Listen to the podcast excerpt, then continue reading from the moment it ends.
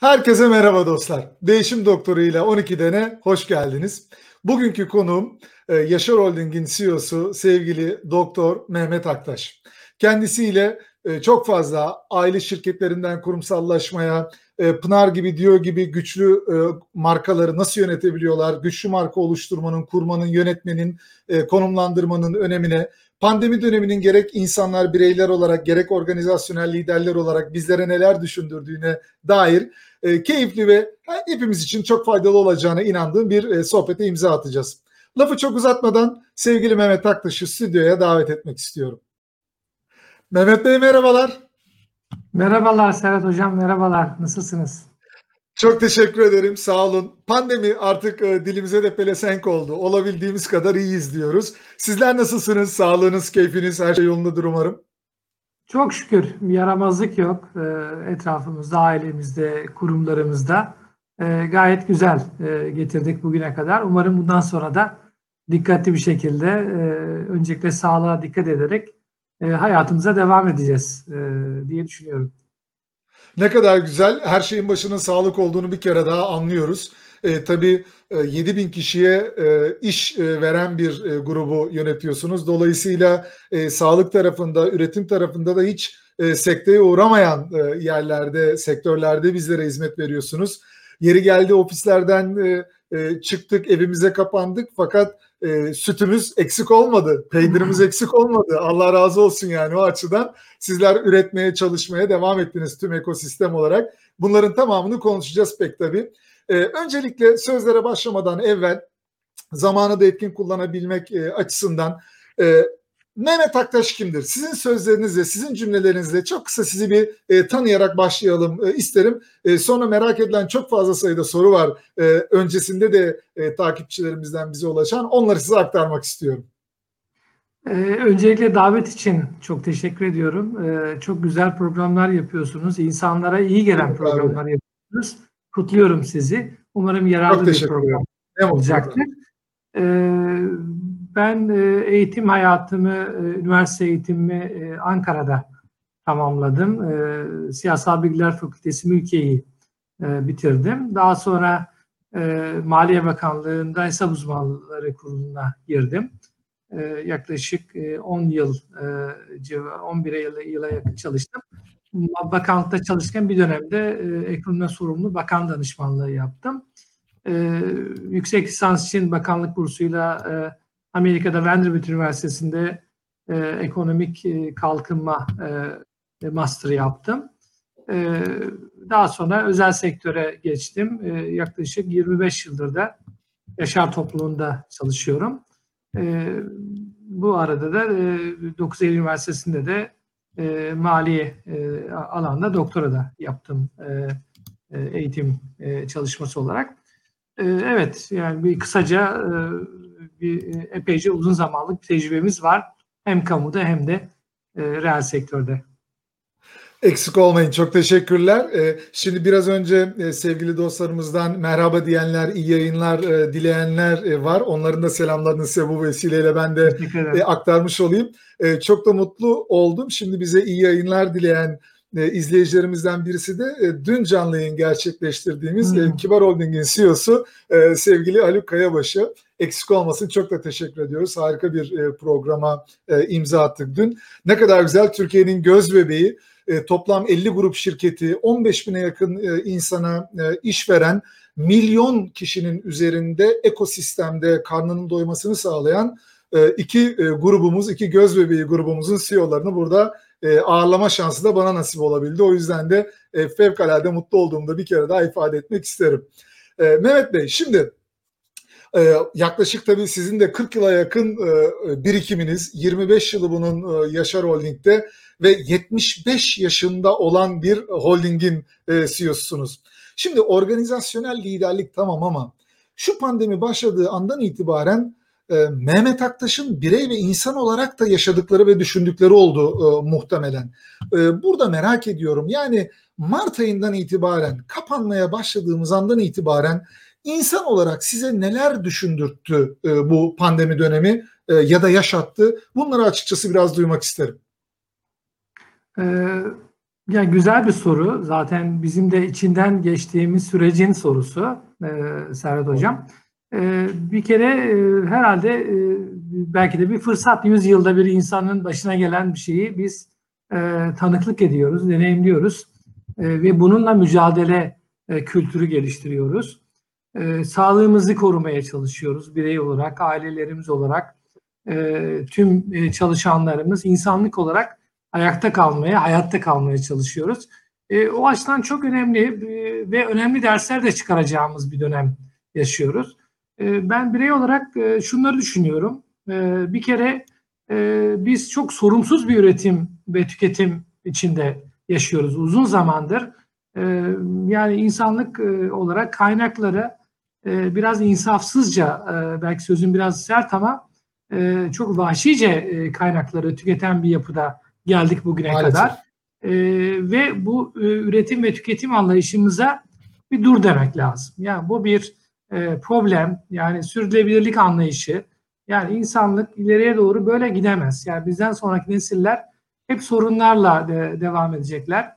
E, biz de zaten iklim krizi adı altında yaşıyoruz bugün pek çok problemi. Çok doğru. E, bu ne demek? Yarın e, tarımsal üretimimizin, gıdamızın daha az olması demek, topraklarımızın kirlenmesi demek, su kaynaklarının tükenmesi demek e, ve e, daha kötü bir hava koşullarında karbon salınımı adı altında tanımladığımız e, bir yaşam biçimi. Yani buna dur demek e, lazım. Ha, bu yeni bir olgu değil. Yani biz bunu bugün keşfetmedik. Uzun zamandır dünya bunun farkında. Birleşmiş Milletler farkında, Dünya Ekonomi Forum farkında. Herkes e, buna bir çözüm üretelim e, diye inisiyatifler üretmeye çalışıyor. Ve bir seferberlik e, içerisinde bütün dünya birey olarak ve kurum olarak, devletler olarak bu çaba içerisinde. Dolayısıyla bunu fark ettik. Bu bir şaka değil artık yani. Lütfen biz tekrar bu işe önem verelim. Kurumsal hayatımızda, bireysel hayatımızda bunu nasıl değiştireceğimize dair çözümler üretelim. Biz de zaten kurum olarak bu işe e, çok önem veriyoruz. 2007 yılında e, Kurumsal İlkeler Sözleşmesi Global Compact'e e, imza attık e, ve e, hedefler belirledik. Şirketlerimiz kaynak kullanımına daha çok özen gösteriyorlar. E, bu e, hedefleri belirliyorlar, raporluyoruz onları. Dolayısıyla parçası olmaya gayret ediyoruz. Bu sadece bizim sorunumuz, birey olarak, kurum olarak bizim sorun değil, hepimizin sorunu. O açıdan e, sürdürülebilirlik konusundaki e, çalışmaların önem ve anlam kazandığı bir dönem oldu. Yani bu, bu tarafını e, öne çıkardığını düşünüyorum. İkincisi sağlık ve tarım gıda sektörünün bu dönemde yani insanlık bir problem yaşadığında iki önemli sektör olduğunu anladık. Yani bir şu an cephede çalışan sağlıkçılarımıza bir kere daha şükranlarımızı sunalım. Onların varlığıyla biz e, şu an e, kendimizi koruyoruz ya da sağlığımıza kavuşuyoruz e, yaşamlarını feda ederek, riske ederek e, bizim bu sorundan çıkmamıza gayret ediyorlar. Bir kere daha onlara e, şükran duygularımızı, teşekkürlerimizi iletelim. E, bu dönemin ikinci kahramanları e, bizim beslenmemize yani biz evlere kapanınca kim baktı bizlere? Tarladaki çiftçi ekimini dikimini yaptı. O gitti tarlada çalıştı o pandemi sokağa çıkma yasağının olduğu dönemde. Dolayısıyla Onlara da bir teşekkür borcumuz var. Ee, bizim e, beslenmemize olan katkıları, etkilerinden dolayı. Evet, onu tabii ki e, o ürünler, ham maddeler fabrikalara taşındı. Fabrikalarda çalışanlar, işçilerimiz çalıştı. Bizim sektörlerimizin büyük çoğunluğu zaten e, gıda, tarım, içecek sektörleri ağırlıklı olarak faaliyetlerimizin. Oradaki çalışanlarımıza şükran borçluyuz. Sağlıklarını risk ederek e, üretimleri yaptılar. Lojistik firmaları yaptılar, marketler yaptılar. E, e, işte e, kargo e, elemanları evlerimizi taşıdılar. Yani bu dönemin kahramanlarına da buradan bir kere daha teşekkür edelim. Kesinlikle. Kesinlikle. Ee, sosyal devleti keşfettik yeni baştan. Lazımmış sosyal devlet. Yani biz zor duruma düştüğümüzde birilerimize bakması lazım. Bütün dünyada devletler e, insanlarına bakmaya çalıştılar. Onlara e, gelir desteği sağladılar, yardımlarda bulundular. Sadece merkezi devlet değil, yerel e, idareler de kampanyalar açtılar. Demek ki bir birlik dayanışma e, ihtiyacı ortaya çıktı. Bunu düşündürdü bize birlik dayanışma insanlığın bir ortak meselesinde bir araya gelmek ve e, yaşamımızı e, sürdürmek lazım geldiğini anladık. Bir kere sınırların olmadığını anladık. Virüs sınır falan tanımıyor. Yani istediğiniz kadar sınır çizin. E, dünya o kadar iç içe ki mal ve hizmet transferi insan hareketleriyle her yere yayılıverdi. Dikkat edersen Çin'de başladı. Herhalde olmayan bir yer yok.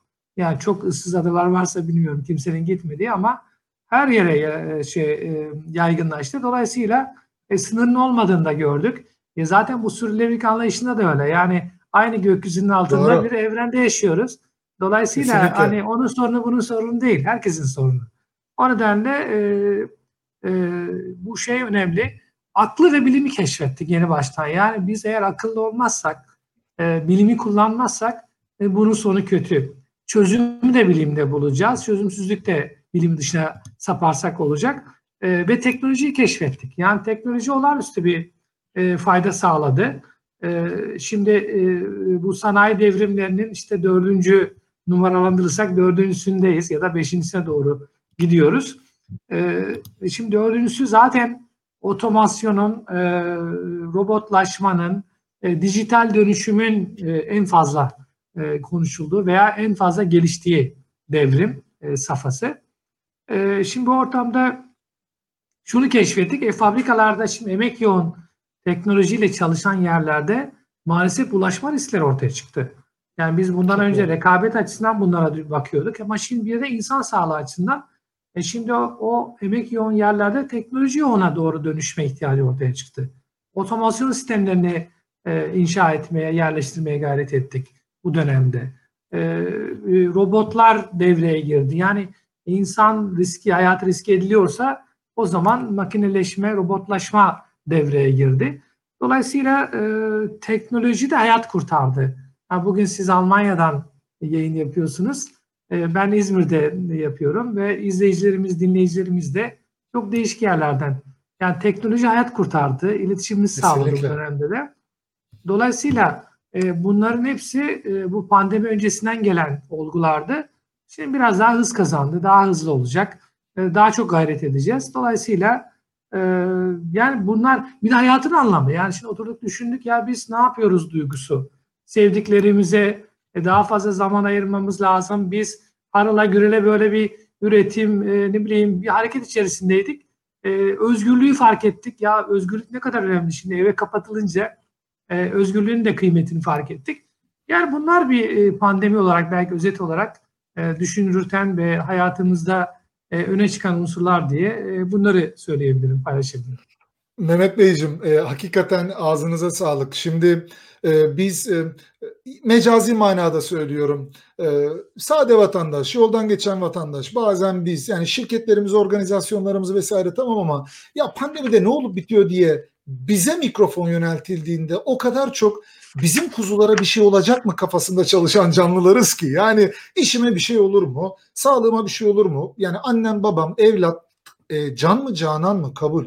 E, fakat e, sizin aslında insan olarak neler düşündüğünüzü sorduğumda bile işin sürdürülebilirlik boyutundan e, tarım ve gıdaya, sağlık sektörüne, hayatın anlamına durup düşünmek gerekliliğine, aklı ve bilimi keşfetmemiz gerektiğine e, aslında e, şu yayınımızın daha 15. dakikasında bile bizi izleyen dostlarımızın Doktor Mehmet Aktaş hakkında kafalarında bir fikir oluştuğunu düşünüyorum. Benim için çok e, özel e, projelerimizden birisiydi. Yaşar Holding'in e, Liderlik Akademisi e, e, Lider Yaşarımı birlikte e, tasarlamıştık ve o akademinin de sponsoruydunuz.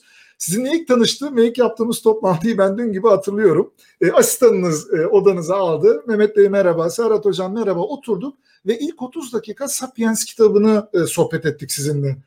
Yani e, biz oraya fiilen iş, danışmanlık, liderlik, gelişim, eğitim, fatura, para, tahsilat, vade falan hani pek çokları o kadar keskin böyle samuray kılıcı gibi iş güç konuşan CEO görmeye alışmış ki e, hakikaten bu noktada dün yayın yaptığım e, Haluk abim gibi e, sevgili Haluk Kayabaşı gibi düşünen, işin felsefesine de kafa yoran ve uçlarda hakikaten humanizmi ön plana koyan da bir düşünür kimliğiniz var. O yüzden bu sohbette ben e, bizi izleyenlerin bunun fevkalade keyfine varacağını düşünüyorum. Hakikaten sıklıkla karşılaşmayan iki CEO'yu e, ağırlıyorum. Bunu söyledikten sonra en çok gelen sorulardan birisi olduğu için hemen aktarmak isterim. Pandemide hemen istihdamı vurdu. Sizin kanatta Yaşar Holding'de e, bu pandemi döneminde işten çıkarma yapmak durumunda kaldınız mı? E, şu an itibariyle durumunuz nedir ve istihdam politikalarında bir değişiklik e, öngörüyor musunuz e, Mehmet Bey? Ee, teşekkür ederim öncelikle güzel fikirleriniz için, düşünceleriniz için. Ee, Estağfurullah, hakikaten. E, şimdi e, yani bizim e, gibi kurumların, organizasyonların e, bir görevi de yani sosyal e, misyonu da iş yaratmak. Yani sadece devlet yaratmıyor. Yani artık e, bireysel girişim haricinde kurumlar da iş yaratmak zorunda, e, kamu da yaratmak zorunda.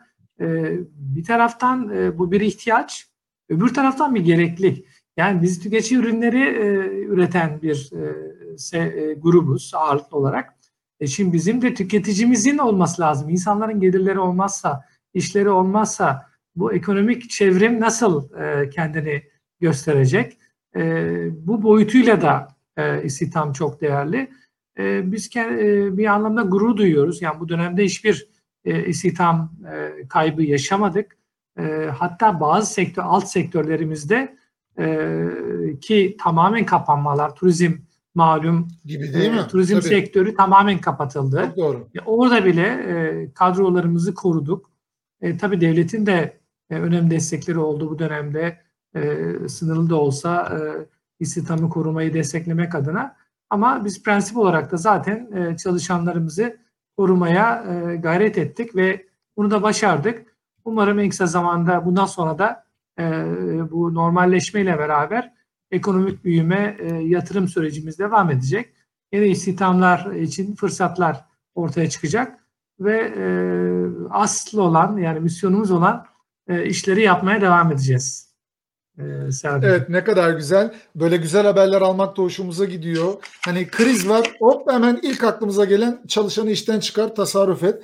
İnsan can. Yani e, bordro değerini insanların bir genel gider gibi görmek e, hatasına düşen şirketlerin orta ve uzun vadede ne tür bedeller ödediğini de yakinen e, biliyoruz. E, çok da güzel yorumlar geliyor. Hümanizm eşittir Mehmet Aktaş'tır demiş Turgut Bey e, mesela. E, hakikaten birinci dereceden şahit olan birisi olarak ben de bunları söyleyebilirim e, açıkçası.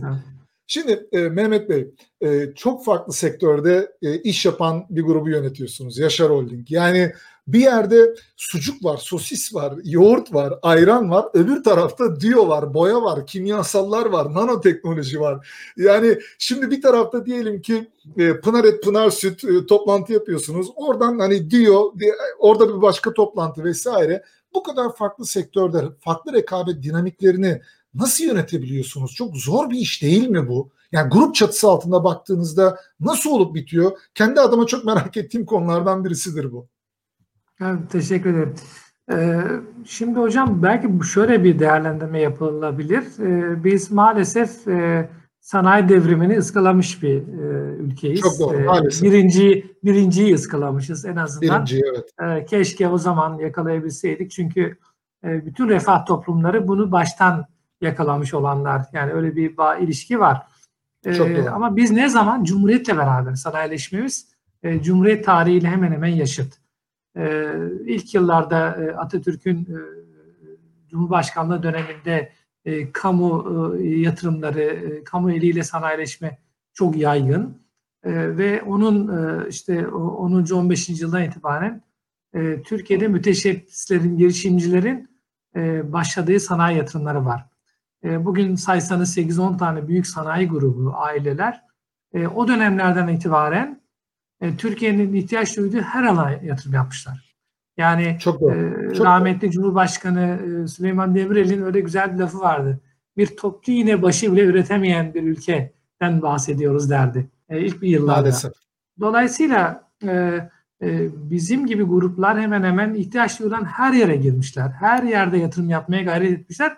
Çünkü bir misyon üstlenmişler. Yani her şey lazım. E, ama tabii e, bu farklı rekabet dinamikleri sizin deyimle yıllar içerisinde hemen hemen her yerde başarılı olmanız mümkün değil. Ne insan kaynağınız, ne teknolojiniz, ne de diğer ihtiyaçlarınız buna izin veriyor. Dolayısıyla odaklanmaya doğru gitmeniz lazım zaman içerisinde. Yani diversifikasyondan odaklanmaya doğru giden bir stratejik dönüşüm olmuş. bütün sanayi topluluklarında bu var Türkiye'ye bakarsanız. Bize de 90'lı yıllardan itibaren böyle bir dönüşüm var. E, işte bugün bahsettiğiniz boya topluluğumuzun kurucu sektörü, kurucu şirketi 1950'li yıllardan itibaren diyor. E, o boya sektörünün de kurucusu olarak onur duyduğumuz bir sektör. E, gıda da 70'li yıllarda tarımsal sanayide yine e, Onursal Başkanımızın da büyük gayretleri ve vizyonuyla Pınar'la e, gündeme getirdiği bir e, süreç. E, tarımsal sanayi, süt ve et sektörü, özellikle hayvancılık endüstrileri. E, tabi bunun dışında kağıt sanayi, turizm falan, e, diğer enerji, dış ticaret e, gibi e, tarımsal sanayinin yanında alanlarımız var. E, ya buradaki şey belki de işin sırrı e, bu markalar e, inovatif markalar. Yani e, öncü markalar. Yani sektörün kurucu Doğru. markaları. Daha, daha doğrusu liderleri de bu sektörün kurucu liderleri. Dolayısıyla bir takım değerlerle doğmuşlar. Yani e, e, kaliteyi çok önemsemişler bütün paydaşlarının e, menfaatini önceliklendiren bir iş bölümü yapmışlar. Mesela ben e, şeyi çok önemsiyorum. E, Pınar Süt'ün, Pınar markasının İzmir'de doğması, yani süt alanda ilk doğması e, bu bölgenin yıllar içerisinde İzmir'i süt başkenti haline getirdi bugün. Türk Muazzam bir noktaya geldi. Türkiye'yi bu girişim, hani sanayi tesis kuruyorsunuz, kuruyorsunuz bir geride bir tedarikçi ağı oluşturuyorsunuz. Yani o fabrikaya e, ham madde üretmek isteyen bir tarımsal altyapı oluşturuyorsunuz. Çiftçiler oluşturuyorsunuz. E, bunlara hizmet eden e, ne bileyim yem sektörü oluşturuyorsunuz. Marketler oluşturuyorsunuz. Lojistik firmalar oluşturuyorsunuz. Bir ekosistem oluşturuyorsunuz. Yani dolayısıyla kurduğunuz sistemi e, ilham olarak alan başka sanayilere örnek oluyorsunuz. Bir anda e, sektörel seferberlik e, bir model oluşturuyorsunuz. E, ben buna bir kalkınma modeli diyorum. Yani bir ortada doğru bir iş modeli geliştirirseniz o bölgede bir olağanüstü bir e, ekosistemle beraber gelişme ve iş yaratma imkanı yaratıyorsunuz. Dolayısıyla bu değerlerle doğdukları için bu markalar, öncü oluşumlar tüketicisine, müşterisine iş aş sağlıyor, onlara fayda sağlıyor, kalite sağlıyor ve bunu devamlı yapıyor. Yaparken de e, bir takım değerlere, etnik, e, etik değerlere, e, doğayla ilgili iletişimine falan da özen gösteriyor. E, o zaman e, bu değerler malzumesiyle beraber isterseniz 10 tane farklı markayı da e, optimize edebilirsiniz. Aynı liderlik anlayışıyla, aynı kültürel yapıyla yönetebilirsiniz. Yani bu açıdan aslına bakarsanız sorunuzda yanıt e, oldu bilmiyorum. Evet. Evet kesinlikle çok e, güzel bir yanıt oldu. Hemen de aklıma e, ikinci bir ilave soruyu da getirdi. O şimdi böyle düşününce tabii sır değil diyorum. Yani Pınar diyor evet iki birbirinden farklı sektörün e, ürünleri ve e, markaları hem tüketici kanadında markalar hem de e, hani bizim B2B dediğimiz işletmelerden işletmeye olan marka kimliği de var Dio'nun e, daha e, kurumsal ürün kategorileri itibariyle pek tabii. Şimdi şöyle de bir ama eğri oturalım doğru konuşalım. E, Türkiye'de de ne öncü markalar oldu? Geldiler ama gittiler. Yani tutunmayı başaramadılar. E, fakat e, Pınar öncü oldu ve kaldı. O sektöre kimler geldi kimler gitti diyor. Geldi sektörü kurdu e, diyor oradaki e, bulunduğu kategori itibariyle. Kimler geldi kimler gitti diyor durdu. Pınar'ı ve diyor'yu birisini yaklaşık 70 yıldır birisini yaklaşık 50 yıldır nasıl bu kadar lider pozisyonda tutabiliyorsunuz? Sizin söylediğiniz gibi bunun altını dolduran bir takım değerler varsa, vardıysa sizin markalarınızın altında yatan değerler nedir? Pek çoklarına ilham olabileceğini düşünüyorum bunun. Ee, ya bir kere e, bu e, biraz önce saydığım ekosistem ya da ekonomik e, iş modeli de, dediğimiz hadisenin de unsurları e, bir kere e, kaliteli e, ürün üretebilme. Yani teknolojiyi kullanan, araştırma Kalite. geliştirmeye önem, önem veren, önem veren, e, sürekli yenilikçilikle hareket eden, tüketicisini aldatmayan, tüketicisinin hayatına sürekli iyilik kazandıran, ona saygı e, duyan, mutluluk veren, ona saygı duyan e, bir e, karakter. E, aslında bir hani iyi bir insanda ne gibi özellikler e, vardır diye düşünürseniz, iyi vatandaşta, iyi insanda aslında markalarda böyle bir kişilik. Yani sanal bir kişilik gibi dursa da arkasındaki değerler onun e, topluma fayda sağlayan, çalışanına fayda sağlayan, ona tüketene fayda sağlayan e, ve onu istikrarlı bir şekilde mutlu eden bir yapıda olması lazım ki e, sürekli de kendini yenileyen nitelikte tabii ki e, olması. Bir de bu değer zinciri sistemi olarak da düşünürseniz yani sizin e, size bağlı olarak çalışan, sizinle ilintili olarak çalışan paydaşlarınız var. Yani bu e, çiftçi de olabilir. Ne bileyim işte küçük sanayi sitesindeki ham madde üreticisi de olabilir. E, veya sizin çalışanlarınız olabilir veya sizin müşterileriniz olabilir. Yani bu değer zincirini de aynı kültürle donatmanız lazım. E, bunların tamamı sizin veya sizlerin mutabık kaldığınız değerlerle e, çalışan, değer üreten bir yapıda olması lazım. Bunu sürekli yapabildiğiniz sürece yani bayinize de aynı saygıyı göstereceksiniz. Ona da aynı özeni vereceksiniz gibi şeyler herhalde bunları söyleyebiliriz. Evet, aslına bakarsanız burada e, Pınar'ın, Bio'nun e, hem kurum kimliği itibariyle hem marka yönetim değerleri itibariyle sizin biraz önce söylediğinizin de e, altını e, çizelim. E, bir kere bu markalar sadece öncü olmanın avantajıyla e, siz bir taraftan su içerken soluklanın. E, ben sizin söylediklerinize şöyle kısa bir e, özet geçeyim Mehmet Beyciğim. E, ilk olmalarının avantajını kullanıp bunun üzerine yatan markalar değil yenilikçi ve yaratıcı özelliklerini e, bu 50 yılda, 70 yılda devam ettiren markalar. Üreticisinden tüketicisine kadar e, saygı duyan, kaliteyi ön plana e, koyan, kaliteden de o noktada e, taviz e, vermeyen ve biraz önce de söylediğiniz gibi o sosyal paydaş ekosisteminde de e, adil olma e, noktasına da çok e, önem veren e, bir grup e, Yaşar Holding. Dolayısıyla birbirinden farklı e, sektörlerde de olsa aslında birbirine benzer değerlerle altını e, doldurduğunuz zaman e, çok da büyük bir problem olmadığını bu markaları yönetirken e, sahici ve samimi olduktan sonra e, görebiliyoruz, anlayabiliyoruz. Bu da aslında e, Türkiye'de global markalar yaratamıyoruz. Türkiye'den marka çıkmıyor. Marka olmak çok zor. Evet doğru bütün bunlar zor ama mümkün.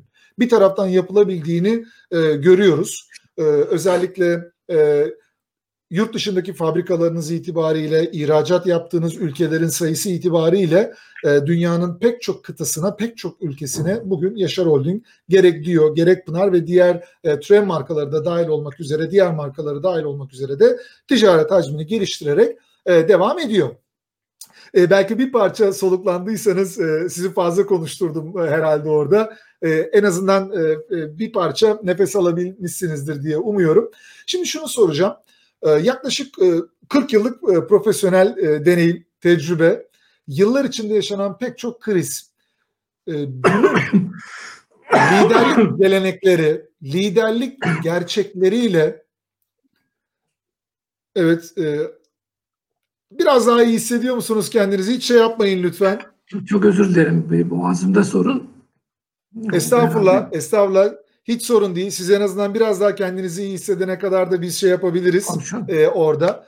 E, dünkü e, liderlik e, gelenekleri, gerçekleri acaba bugünün ihtiyaçlarıyla örtüşüyor mu?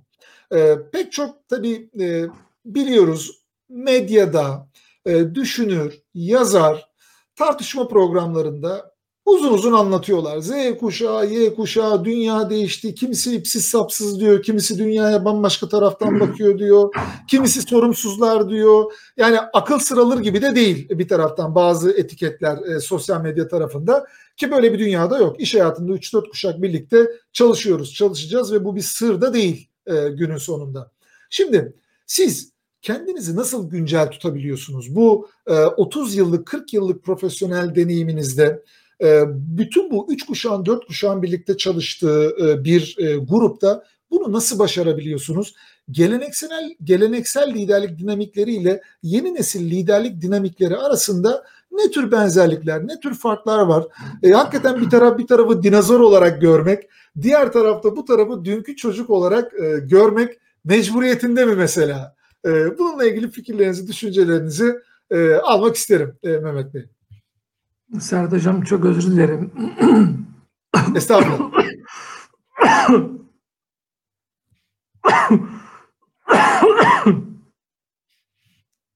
Siz devam edin biraz daha. Estağfurullah. Konuşalım. Eğer dilerseniz, evet dilerseniz yani bir 5 dakika bir mola da verebiliriz. E, e, eğer şöyle bir kendinizi toparlamanız için e, mikrofonunuzu isterseniz burada ben e, kapayabilirim. Siz kendinizi biraz daha rahat hissedin. Yaklaşık Siz konuşun ben yine- e, normalleştireyim biraz sesimi. E, Tamam, biraz daha- anlaştık. Ben biraz Tamam. mikrofonunuzu o zaman şöyle e, e, mute'a alıyorum. Tamam, siz gayet e, rahat olabilirsiniz orada. Bu da böyle tatlı bir canlı yayın e, işte e, durumu. Aynen boğazımızda gıcık olabilir. E, özellikle yani iş iş yapış biçimimizde konuşuyoruz, anlatıyoruz. Bugünkü e, sohbetimiz de aslında canlı yayınımızda bir sohbet programı. E, canlı canlı dün e, sevgili e, Haluk Bey ile Kibar Holding'in CEO'su Haluk Bey ile toplantımızı yaparken elektrikler kesildi.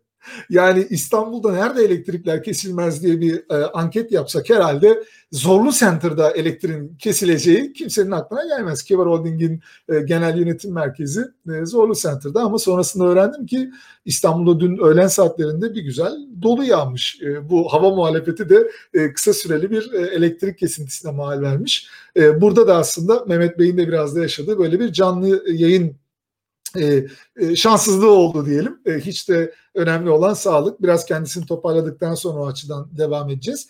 E, aslında biraz önceki sohbetimizi e, biraz özetlemeye gayret edeyim. Sizin sorularınız ve yorumlarınız varsa bir taraftan onlara da e, bakacağım. E, şöyle görüyorum. Çok teşekkür ederiz. Evet. E, Mesela Mehmet Ergün Bey demiş ki bahsettiğiniz ekosistem ile ilgili detay veya başarı kriterleri hakkında e, bilgi verebilir misiniz demiş. Mehmet Bey'in söyledikleri e, aslına bakarsanız hepimizin şiar edilmesi gereken bazı gerçekleri önümüze koyuyor. E, 1970'li yıllarda e, olay sadece süt ve süt ürününü satmak değil, bir müessesenin kurulması, alması, satması, ticaret yapması ve kar etmesi değil. Ee, İzmir'de böyle bir e, endüstrinin oluşmasının ilk adımını e, atmaya başladığı anda Selçuk Bey, Selçuk Yaşar Bey, o bölgede başta çiftçiler olmak üzere, e, büyükbaş hayvancılık olmak üzere öyle bir endüstri oluşuyor ki e, üreticisinden e, tarım e, tarafına, o sütün toplanmasından, lojistik tarafında, üretim kanadında işlenmesinden marketlere dağıtılmasına, ürünün soğuk zincirde aslında bozulmanın önüne geçecek şekilde raflara girmesiyle ilgili perakende ve marka yönetiminden hakeza yine e, e, marketçilik, süpermarketçilik dediğimiz yere kadar İzmir'i süt başkenti yapan, Türkiye'yi dünyada 8. süt ülkesi haline getiren bir inisiyatif oluyor. Dolayısıyla bazen bazı endüstrilerde görüyorum. Mesela bugün mobil e, oyuncu e, sektöründe ya da mobil oyun endüstrisinde görüyorum. Yani ne yapıyorsunuz çoluk çocuğa e, Tetris mi yapıyorsun diye e, mesela soranlar olabiliyor. Evet o Tetris yapanlardan birisi daha 10 yıl önce kurulmuş olan Peak Games dünyanın en büyük oyun üreticilerinden e, birisine Zinga'ya 1.8 milyar dolara satıldı. 10 yıl. Evet. Senin beğenmediğin çoluk çocuğa Tetris yapıyor bunlar dediğin adres bak bunu yapabiliyor. Mehmet Bey'in biraz önce söylediği gibi teknolojiyi, aklı, bilmi keşfettik diyoruz ya. İşte bugün bunun e, e, zeminini e, bulabilen girişimcilerin bundan yaklaşık 50 yıl evvel, 70 yıl evvel gıda zinciri, tarım ve gıdacılık zinciri ya da boya, boya kimyasalları bunun için e, üretilebilecek bazı teknolojileri düşündüğümüzde bugün inşaat sektörümüzün geldiği noktada da çok önemli bir ekosistemin var olmasını sağlayabiliyor. Bunların temellerini atabiliyor. O yüzden de e, Pınar markalarını e, e, bütün alt gruplarıyla birlikte söylüyorum Pınar markaları derken ve diyor gibi markaları ben kendi adıma çok önemsiyorum. Pek çok şirkette marka danışmanlığı da e, yapan birisi olarak. Çünkü markaları e, çıkartıp 3-5 tane reklamı yapıp yeri göğü kendimizce gazeteleri, billboardları boyayıp marka olduğumuzu zanneden bir noktadayız. Ama tüketiciyi, paydaşı, değerlerimizi, kaliteyi, yenilikçi kimliğimizi ortaya koyup bunu sürdürülebilir kılmadığımız anda bunların hiçbiri maalesef e, işe e, yaramıyor. O yüzden Pınar gibi diyor gibi markalarımızdan da feyz alabileceğimiz çok konu olduğunu burada aslında Mehmet Bey'in e, söyledikleriyle aktardıklarıyla birlikte e, anlıyoruz. E, evet Mehmet Bey, kendinizi biraz daha iyi hissediyor musunuz? Ben aslında biraz siz beni duyabildiniz. Sizin mikrofonunuzu ben bilerek kapatmıştım. Rahat hareket edebilin duydum, diye. Duydum hocam. Sesimi umarım idareli kullanırım. Çok özür diliyorum herkesten. Estağfurullah. E, ne demek? Bu da demek ne kadar önemli yani sağlığımız her dönemde. E, çok e, en son sorduğunuz soruyu şöyle e, yanıtlayayım. E, bir kere hani bütün dönemlerde birden fazla kuşak bir arada çalışmak durumunda. Yani bir iş hayatını 30-40 yıllık dilimlere ayırırsak en tecrübelileri artık bilge sıfatında tecrübe birikim yüksek olan konumda değerlendirmek lazım. Yeni girenleri de e, iş yaşamına yeni girenlerin de enerjisiyle ne bileyim işte teknolojiyle olan e, ilişkileriyle e, bambaşka bir şekilde e, organizasyon ihtiyaçlarına göre e, bir araya getirmek, onları e, iktisadi tabirle optimize etmek e, mümkün. Bizim de e, bir de şöyle e, düşünebiliriz. E, yani her kuşak e, yani baby boomer'dan işte Z'ye kadar giren bütün kuşaklar yaşadıkları dönemdeki büyük akımların etkisiyle doğuyorlar. Yani savaş sonrası kuşaksa e, daha çok tasarrufa önem veriyor, daha sabırlı oluyor, daha sebetkar oluyor e, bulunduğu işte. E, daha sonra teknolojiye doğmuşsa daha bireysel olabiliyor, kendi kendine yeterli hissediyor vesaire. Ya güzel bir film var. E, yani geçen yıllarda e, Intern, e, stajyer diye Robert Robert De Niro'nun Robert De Niro'nun e, Hathaway'in evet. oyna, oynadı. E, ya o orada hani 40 yıllık tecrübeli olan insanla e, çalışma hayatının başındaki bir iş kadınının arasındaki e, ilişkiyle işletmenin veya e, nasıl ilerlediği, dar boğazları nasıl açtıklarına dair güzel bir öykü anlatılmış. Aslında iş hayatta böyle yani e, farklı kültürlerin, farklı anlayışların, farklı enerjilerin e, bir arada harmanlandığı bir e, anlayış. E, dolayısıyla ben kendimi nasıl zinde tutmaya çalışıyorum yeni akımları.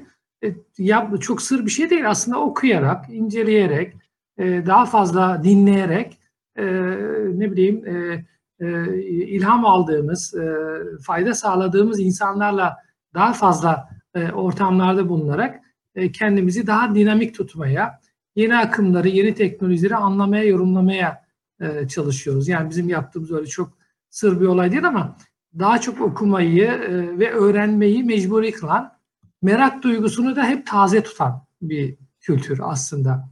Yani biz şimdi e, 30-40 yıl önce okuduğumuz eğitimlerin e, artık hani faydasını zaman içerisinde azaldığını görüyoruz. Yani marja faydası azalıyor. Çok doğru. Ama sürekli bir öğrenme ihtiyacı, sürekli bir yenilenme ihtiyacı.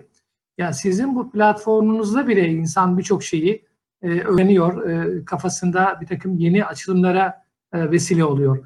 Dolayısıyla e, liderlerin de kendisini diri tutacak e, bir e, şey e, yaşam biçimini benimsemeye lazım ki fayda sağlayabilsinler. Organizasyon ihtiyaçlarını daha nitelikli, sağlıklı bir şekilde e, yönetebilsinler, karşılayabilsinler.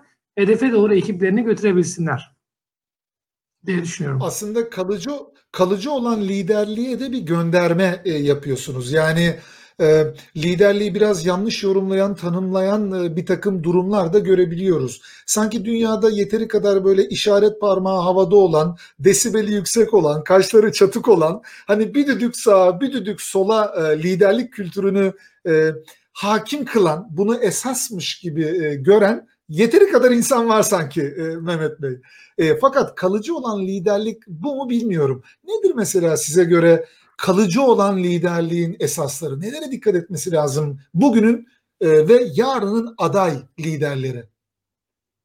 Ya bu klasik tabirle e, insanlar bir e, sahicilik e, ve samimiyet arıyor. Yani e, dokunabileceği, e, konuşabileceği, bir liderlik anlayışına ihtiyaç duyuyor. Yani orada güven duyulan bir liderlik anlayışına ihtiyaç duyuyor. Yani bugün e, ekonomide e, karar alıyoruz ama e, aldığımız karar e, istenilen sonucu vermeyebiliyor. Çünkü ona bakan, o ekonomide iş yapan aktörlerin o karara güven duyması önemli. Dolayısıyla e, bu bir siyasette de olabilir, organizasyon da olabilir. Güven unsuru önemli. Benim hoşuma giden bir liderlik şeyi var. Hani ka- kategorize eden e, Harvard Business School'un e, tanımladığı, kategorize, klasifiye ettiği üç liderlik e, tanımı yapıyor. E, sert güç yani hard power, yumuşak güç, soft power, bir de smart güç. İkisinin karışımı. E, yani siz biraz önce hard power'ı söylediniz. Hani e, bunlardan bolca var. E, bulunduğu pozisyonu daha otoriter, e, bir liderlik anlayışıyla daha iyi sonuç alınacağına inanan bir liderlik. Soft power e, bir ekibine e, özgürlük sağlayan, düşüncelerine itibar eden, delege eden, e, onların aklına, kalbine hitap eden bir liderlik. Yani daha emekçi, daha hizmetkar liderlik. E, yani çalışan onlarla beraber e, liderlik. Tabii ki kriz dönemleri vesaire yani ekonomide veya doğadaki olaylar gibi her şey e, bir kaotik yapıda gittiği için e, zaman zaman da smart e, liderlik dediğimiz yani Büyük Önder Atatürk'ün liderlik tarzı hem yumuşak gücü hem de e, sert gücü e, aynı şeyde toparlayabilen, yönetebilen liderlik anlayışı belki de. Yani ben daha çok e, bu liderlik anlayışlarını yani sahici olan e, ekibinin kalbini kazanmaya, onlarla birlikte yola çıkmaya çalışan, e, daha veri bazlı hareket eden, e, daha samimi ilişkiler kuran, e, empati kuran bir liderliğin kalıcı olduğuna inanıyorum.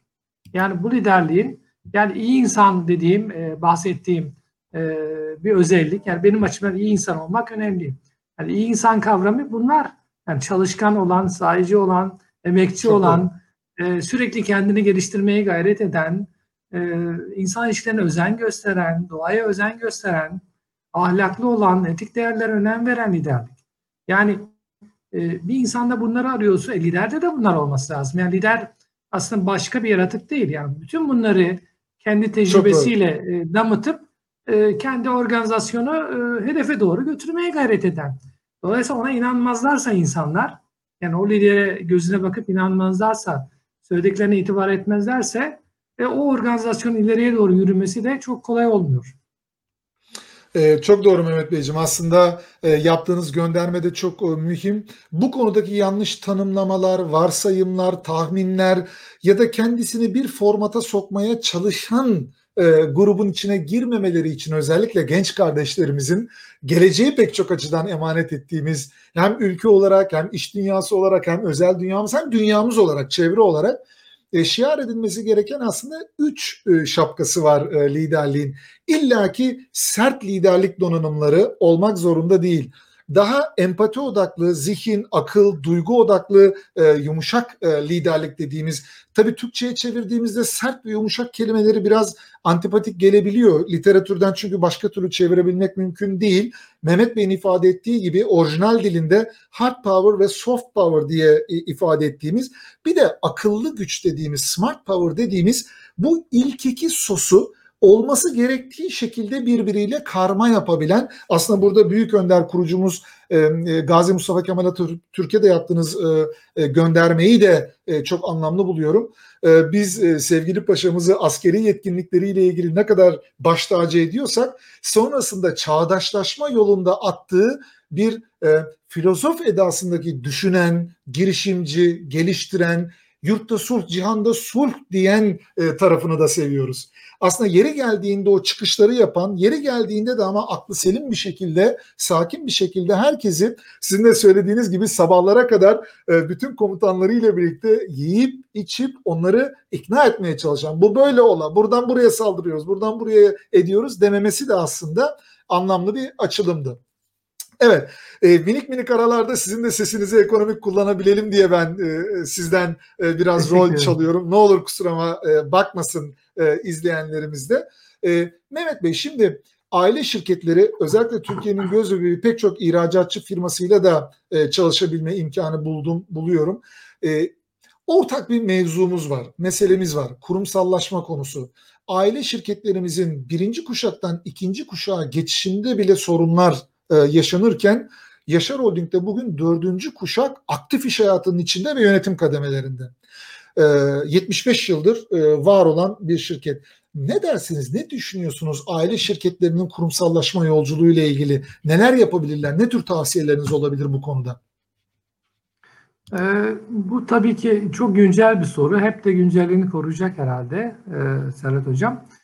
Ee, tabii ki kurucu e, ekibin ya da kurucuların, kurucu liderlerin, e, takipçilerinin, daha sonra gelen kuşakların aynı e, beceri, aynı isteklikte olmaları e, olmaları da gerekmiyor. Yani öyle bir e, şey aynı heyecanla e, girişimi devam ettirmeleri e, her zaman mümkün olamayabiliyor. O nedenle de zaten üçüncü kuşağa doğru gittiğinde dünyadaki aile şirketlerinin yüzde beşlere kadar inen e, bir gerçek var. E, e, o zaman ne yapmak gerekiyor? Bu güzide kurumların yani kurucuların büyük bir heyecanla kurduğu, geliştirdiği kurumların, markaların doğru ellerde yürütülmesi e, önemli. Yani bunun bir doğru iş modelleriyle, yönetim anlayışlarıyla, iyi yönetim kültürleriyle devam ettirilmesi lazım. Bizim e, e, tabii e, şanslı bir e, topluluk olarak düşünüyorum. E, kurucumuzu ve ondan sonraki kuşaklar da e, işe dedike, e, iş sorumluluğunu almış kuşaklar olarak devam etti ve doğru bir profesyonel yönetimle birlikte e, çalışma hayatı, bu markalar, bu deminden beri tartıştığımız e, işlerimiz e, geliştirilmeye, e, yeni e, yatırımla, yeni istihdamla büyümeye devam ediyor. 90'lı yıllarda yine kurucumuzun inisiyatifiyle biz büyük bir e, uluslararası danışmanlık firmasından destek alarak e, bir e, kurumsal yönetim e, organizasyon çalışması yaptık. E, orada şöyle güzel e, tespitleri vardı. Yani e, işi yapanla e, işi kontrol edenin aynı olması çift şapkalılık anlamına gelir. Yani icra edenle o Çok icrayı doğru. kontrol eden yapının ayrışması lazım. Yani temel lazım. olarak iki, iki şapkanın bir yerde bulunmaması lazım. Dolayısıyla e, eğer e, kurucu ve daha sonraki e, hissedarlar, ortaklar e, işin içinde olmayacaklarsa yönetim kurullarında çalışabilirler. Yönetim kurullarında o topluluğun en temel kararlarının alınması ve icranın kontrol edilmesinden sorumlu olabilirler. E, icraya da liyakata göre iş ünitelerine yani sektörlere ya da işlerin başına en doğru kadroları e, yerleştirmeye çalışırlar. Dolayısıyla e, onlar bir kendilerine veren bütçeleri, e, stratejileri düzgün bir şekilde uygulamaya çalışırlar. Kurucular ya da paydaşlar ya da yönetim kurulundaki insanlar da bu yapıyı kontrol ederek bu işi dengeli bir şekilde yürütebilirler. Yani bu kadar net bir iş bölümü aslında önerildi ve e, bunu da biz e, yaklaşık 20 kusur yıldır da e, iyi bir şekilde uyguluyoruz. Yani ha şu olabilir bazen ya kurucu aile, hissedarlardan da genç insanlar işin içinde olmayacak mı? Tabii ki olabilir diyor yine literatür veya e, öneri. E, o zaman e, bir kere o sektörün içerisindeki en iyi yöneticilerden birisi olması lazım o insanın. Yani diyelim torun olabilir, yeğen olabilir. E, o kişinin de ben e, iş yöneteceğim, operasyon yöneteceğim e, diye bir iddiası varsa e, o sektördeki en iyi yönetici adaylarından birisi olması lazım. Ve hesap verebiliyor olması lazım. Yönetim kuruluna gidip hesabı da verebiliyor olması lazım. Yani böyle bir iş bölümü ayrım yapıldığı için kurumsallaşma kültürü de yerleştiği için e, biz 75 yılı bu şekilde tamamladık. E, umarım daha nice 75'li yıllar bu kurumsal kültürle bu markalar, bu kadro e, şirketler faaliyetlerine devam eder. Kesinlikle aslında siz bu sözlerinizle e, liyakat e, değerine de bir gönderme yapıyorsunuz. Yani e, kurumsallaşma tarafında sadece kan bağı olduğu için soyadı e, kendi soyadını taşıdığı e, için e, ya da kendi çocuğu, kendi evladı, kendi yeğeni, kuzeni vesaire olduğu için değil. Eğer ki karar veren tarafta da hesap vermesi gereken tarafta da bir ailenin ferdi oturacaksa liyakat olarak orada oturma konusunda gerekli yetkinlik ve becerilere de sahip olması gerekir diyorsunuz. Yoksa biz çocuğu gönderdik bir yerde okudu geldi 25 yaşında hadi bakalım sen şimdi bundan sonra şirketleri yönet. E böyle bir dünya yok. Böyle bir dünya yok. Eğer ki o şirkete girmeden o kişi o sektörde kendi kanatlarıyla da pek çok grup şirket tarafından iş teklifi alabilecek yetkinlik ve becerideyse amenna. Liyakat dediğimiz e, yerde tam olarak bu aslında. Yoksa sermayeyi temsil eden kanatta ve kendisine rapor edilen, kendisine biraz daha kontrol görevi e, yüklenen tarafta olmasında fayda var. Aksi halde hakikaten ayak, baş vesaire hepsi birbirine karıştığı zaman, sapla saman birbirine karıştığı zaman eğer e, baba oğluna, kız babasına işte ya da işte baba kızına, anne oğluna rapor verir gibi böyle karman çorman bir takım yapılar olduğu zaman değil üçüncü, dördüncü kuşak, ikinci kuşağı bile şirketlerimiz maalesef e, göremiyor. Şimdi bunu dedikten sonra Mehmet Bey, literatürde çok sıklıkla yazılan, üzerine kritik edilen, farklı düşüncelerde olan bir konu var. Aile ortamı konusu. Şirketlerde aile ortamı böyle kulağa güzel gelen, tınısı güzel olan bir şey. Biz bir aile gibiyiz falan. Ama bir taraftan da sakat ve tehlikeli bir tarafı da var. Yani ailede insanlar birbirini ne kadar net eleştirebilir mesela. Hani bir anne oğlunu, bir kız babasını yani sen yapamıyorsun, sen git bu böyle olmadı. Performans değerlendirme sistemleri ailelerde mesela olmayabiliyor. Sizce bu bir avantaj mı? Yoksa bir tehdit mi? Aile ortamı ile etkin takım kurma söz konusu olduğunda nasıl görüyorsunuz e, bu konuyu Mehmet Bey? Ee, tabii aile kavramı çok değerli bir kavram. Yani aile olmak, e, çünkü aile e, bir takım risklerden, tehlikelerden sizi koruyan, e, sizin içinde büyüdüğünüz, geliştiğiniz bir yapı. E, dolayısıyla aile kavramını e, e, olumlu olarak belki değerlendirmek lazım e, organizasyonlarda da aile kültürünün e, e, bu, bu, bu açıdan aile kültürüne de e, önem vermek lazım diye düşünüyorum. Ancak e, bence sorunuz içerisinde yanıtı da verdiniz. E, bir ailenin gelişmesi, düzgün bir şekilde o ailenin refahının artması için e, performans gösteren, çalışan, emek veren de vermeyeni de ayırt etmek lazım. Yani te, e, eski tabirle testiyi kıranla suyu getireni ayırt etmek lazım. Ayırmak lazım. Onun için evet. performans sistemleri önemli. Yani o ailenin refahı e, tabii emekle, doğru bir iş bölümüyle, çalışmayla e, söz konusu. E, organizasyon da aile kültürüyle madem bu metaforu kullanırsak e, organizasyonda bir arada olma, dayanışma, işbirliği, takım çalışması güzel. Ama iş yapanla yapmayan ayırt edecek şekilde olması lazım. Çünkü herkesin emeğine ihtiyaç duyulan bir yerde herkes gayret göstermek durumunda. Onun için e, ben bunu e, e, aile kavramını e, herkes rollerini doğru bir şekilde oynadığı anlamda yorumluyorum. Ama en tepede aile kavramının da orada tabii gelişme, e, ne bileyim işte risklere karşı korunma bir sığınak olarak da tabii insanların kendini iyi hissettiği bir yapı olması. Yani kurumların da bu anlamda kendilerini iyi hissedecek insan topluluklarına sahip olması, e, orayı bir iyi bir aile olarak görmeleri de bir mahsur yok mu anlamda? Doğru söylüyorsunuz. Yani bu hassasiyete dikkat ettikten sonra aile ortamı ile ilgili bir sıkıntı yok. Fakat aile ortamının dozunu kaçırıyorsak, e, hoşluklarını yaşarken gereklerini yerine getirmiyorsak o zaman orada da bir problem e, baş gösterebiliyor. E, bir taraftan toplantınız olduğunu da biliyorum. Zamanı da e, çok teşekkür ederim. Oldukça elimizden geldiğince de bu konuda etkin kullanmaya da gayret ettik. Ama bir grup var ki ben bu grupla ilgili düşüncelerinizi aldıktan sonra sizi yolcu etmek istiyorum toplantınıza Mehmet Bey. O da şu. Şimdi pandemi krizi sebebiyle belki işinden olan, belki iş arayış süreci sekteye uğrayan, halen bir iş bulamayan, mezun e, olmak için can atarken acaba mezun olmaktansa bir yüksek lisans yapsam hiç mezun olmasam mı? da diyen ya da da henüz lisede olup hangi bölümü yazsam mı yazmasam mı diyen yurt dışına gidip bir şeyler yapmaya çalışayım mı çalışmayayım mı? diyen bizlerden e, daha genç olan kardeşlerimiz gerek aktif iş hayatında olabilirler gerek iş hayatına hazırlık aşamasında e, olabilirler bu kadar globali etkileyen bir e, kriz ortamında psikolojik olarak da fevkalade stres altındalar ve kendilerini sıkışmış hissediyorlar açıkçası.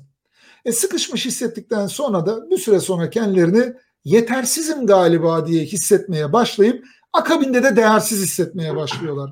Oysa ki geleceğimize emanet ettiğimiz en değerli paydaşlarımız bizim arkadaşlarımız ve kardeşlerimiz bu noktada.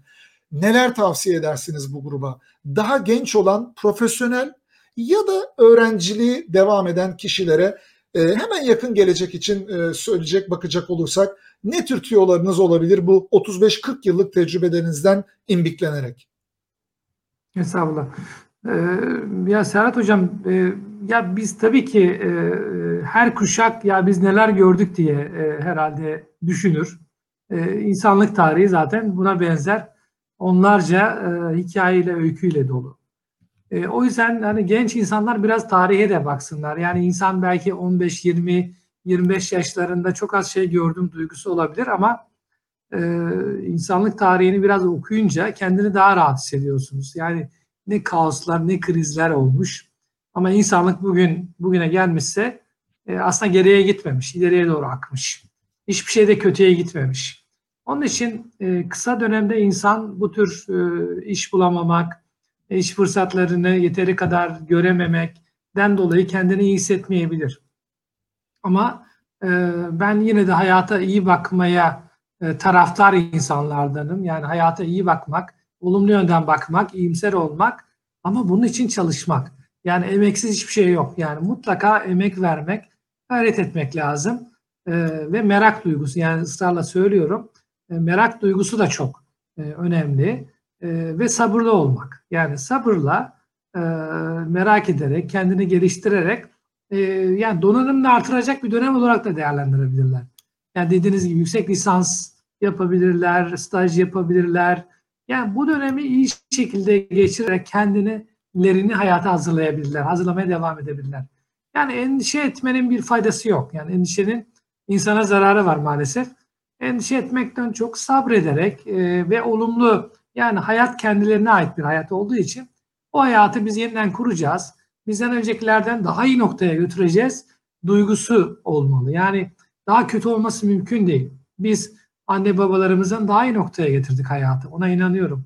Çocuklarımız bizden daha ileriye götürecekler. Onun için e, biraz sabırlı olmalı, e, öğrenme ihtiyaçlarını karşılamaları, yani meraklı olmaları, e, işte iyi insan olmak e, konusundaki o saydığımız değerlere sahip olmaları çok önemli ve iyi düşünmeleri. Yani kendilerinin geleceğiyle alakalı iyimser düşünmeleri, olumlu düşünmeleri. Benim ilk anda hani aklıma gelen yani kendimle ilgili de e, hep gayret ettiğim, olmayı arzu ettiğim, hayal ettiğim değerler diye düşünüyorum.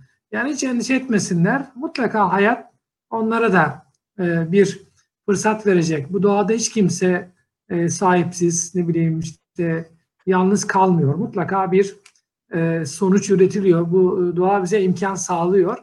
E, ama tabii ki içinde bulundukları ülkenin koşulları, marka koşulları, dünyanın koşulları e, etkiliyor. Zaman zaman etkiliyor ama orta vadede e, bir e, düzen, e, yeniden bir refah yaratma, yeniden bir bölüşüm e, şey kavramı e, gündeme gelebiliyor. Bunlar konuşulabiliyor.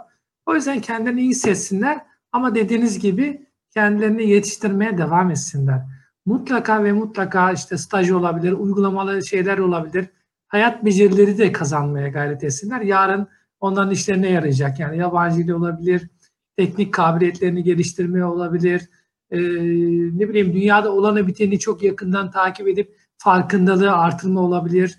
Yani mutlaka e, onları donanımlı, ve e, onlara ihtiyaç duyacak, onların donanımına ihtiyaç duyacak işler, iş yapıları olacaktır e, diye e, inanıyorum. E, onlara da bol şans diliyorum. E, vazgeçmesinler bu hayattan. Ne kadar güzel. Ağzınıza sağlık. Bence çok e, anlamlı ve kıymetli olan e, mesajlarla e, genç kardeşlerimize, ister öğrenci, ister genç profesyonel kardeşlerimiz, arkadaşlarımız olsun.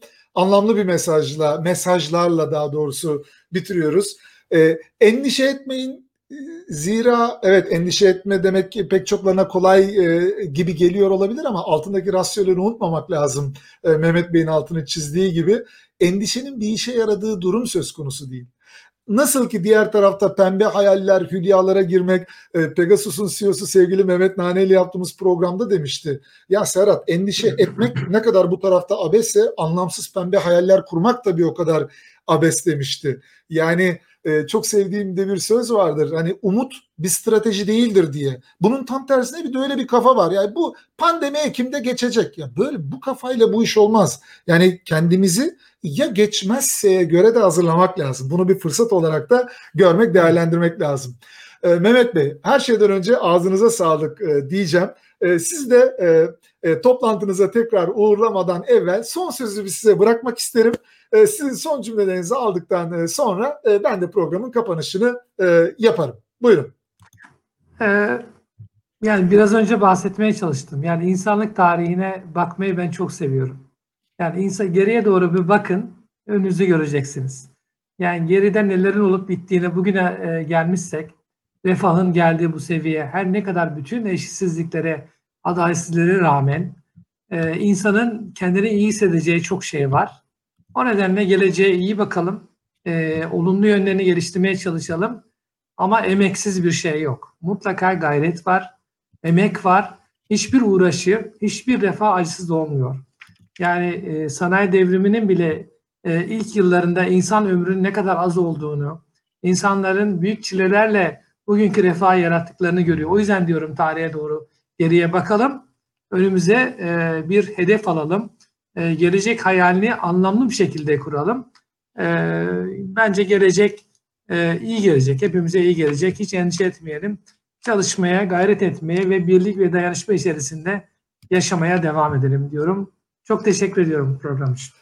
Eksik olmayın. Ağzınıza sağlık. İyi ki varsınız. Olumlu enerjiniz, pozitif düşünceniz, gerçekçi iyimser e, yaklaşımınız ve her daim e, bende de hayranlık uyandıran insan odaklı, humanist e, paylaşımlarınız, fikirleriniz, düşünceleriniz için e, çok teşekkür ederim. E, sizlere kolaylıklar diliyorum. Yaşar Holding'e e, nice 75 yıllar e, diliyorum. Sizler de iyi ki varsınız. Sizler sayesinde uzunca yıllardır hayatımıza yarenlik eden artık onlarsız hayatı düşünemediğimiz e, markalar var. Hani annemizin, babamızın, e, abilerimizin içtiği sütü şimdi biz e, içerken arkasından çoluğumuza, çocuğumuza e, içiriyoruz. Bu e, hakikaten e, değişik bir duygu hali de yaratıyor insanda. Yani o yüzden bazen bu logo geçişleri vesaire bile insanda garip duygular uyandırabiliyor. Pek çok şey değişiyor ama mesela hayatımızda Pınar'ın yeri, değeri, fiyatının ne olduğu mesela hani e, sağlıklı ve rasyonel bir tüketici yorum olmayabilir ama ben sütü fiyatına bakarak almıyorum. Yani itiraf ediyorum. Kimler fiyatına bakarak süt alıyor bilmiyorum. Ya da kimler fiyatına bakarak sucuk alıyor onu da bilmiyorum. Bir Kayserili olarak söylüyorum e, bunu. Yaşar Holding'le hani gönül bağda olan birisi olduğum için de bu açıdan söylemiyorum ama o kadar çok eşimiz, dostumuz e, e, orada hem karar verici hem e, emekçi olarak e, ortaya efor koyuyorlar ki onlara da buradan selamlar olsun ki yorumlarda da e, e bu duygularını ifade etmişler. Sizi bu vesileyle e, çok teşekkür etmek suretiyle toplantınıza gönderelim. Eksik olmayın Mehmet Beyciğim. Çok teşekkürler. Herkese sevgi saygılarımı sunuyorum. Hoşçakalın. Sağ olun. Çok teşekkürler. Bir mukabele. Evet sevgili dostlar. E, bugün e, konuğum 12'den de e, Yaşar Holding'in CEO'su sevgili Doktor Mehmet Aktaş'tı. E, kendisiyle aslında böyle 50 yıllık 70 yıllık markaları ortaya çıkarmak kadar bunları sürdürmenin nasıl mümkün olabildiğini, aile şirketlerinin kurumsallaşma konusunun bir e, başarısızlık kaderi e, ya da laneti olup olmadığını, aile ortamının etkin takımlar kurma konusunda bizim e, şanssızlığımız mı değil mi? Bunun üzerine aslında biraz e, sohbet ettiğimiz, kafa yorduğumuz, genç profesyonellere fikirlerini, düşüncelerini paylaşma imkanı bulduğumuz, pandeminin insan olarak, bireyler olarak bize neler düşündürdüğü ya da düşündürtmesi gerektiğinin altını çizdiğimiz insana bir kere daha ne kadar kıymet vermemiz gerektiğini bence idrak ettiğimiz, fark ettiğimiz çok keyifli bir e, sohbet oldu. E, bu vesileyle bir kez daha e, sevgili Mehmet Aktaş'a çok e, teşekkür ediyorum e, yayınıma e, katıldığı için, e, davetimi nazik e, kabulü için. Sizlere de verdiğiniz desteklerden dolayı çok teşekkür ediyorum. Sorularınız, yorumlarınız için de bir kez daha çok e, teşekkür ederim. E, tamamını burada yakalayamayabiliyorum e, bazen yayın sırasında. E, siz de ne olur kusuruma bakmayın. Olabildiği kadar oradan da soruları buraya tabii aktarmaya gayret e, ediyorum. Siz de bu yayının e, keyifli bir, e, faydalı bir yayın olduğunu düşünüyorsanız, daha fazla sayıda e, kişinin izlemesine de imkan vermek isterseniz yayını sonrasında da paylaşmak suretiyle buna e, katkı verebilirsiniz dostlar. Bu hafta için değişim doktoruyla o 12'den bu kadar. Önümüzdeki hafta ama e, hafta sonu itibariyle söyleyeyim. E, yine deyim yerindeyse e, çok mühim, e, çok saygı duyduğum, bizzat takip etmekten de e, büyük memnuniyet e, duyduğum lider e, organizasyon şirketlerin e, tepe yöneticileriyle sizi e, bir araya getireceğim. Çok keyifli programlar olacağını şimdiden e, öngörebiliyorum. Hafta sonu itibariyle de bu programları e, mutlaka günü itibariyle de sizlerin de bilmesini sağlayacağım. Önümüzdeki hafta toplantılara kadar e, kalın sağlıcakla diyorum. Kendinize tabii ki başta e, sevdiklerinize, işinize, gücünüze ama her şeyden önemlisi sağlığınıza e, dikkat etmenizi diliyorum. Görüşmek üzere. Sevgiler, selamlar. Bay bay dostlar.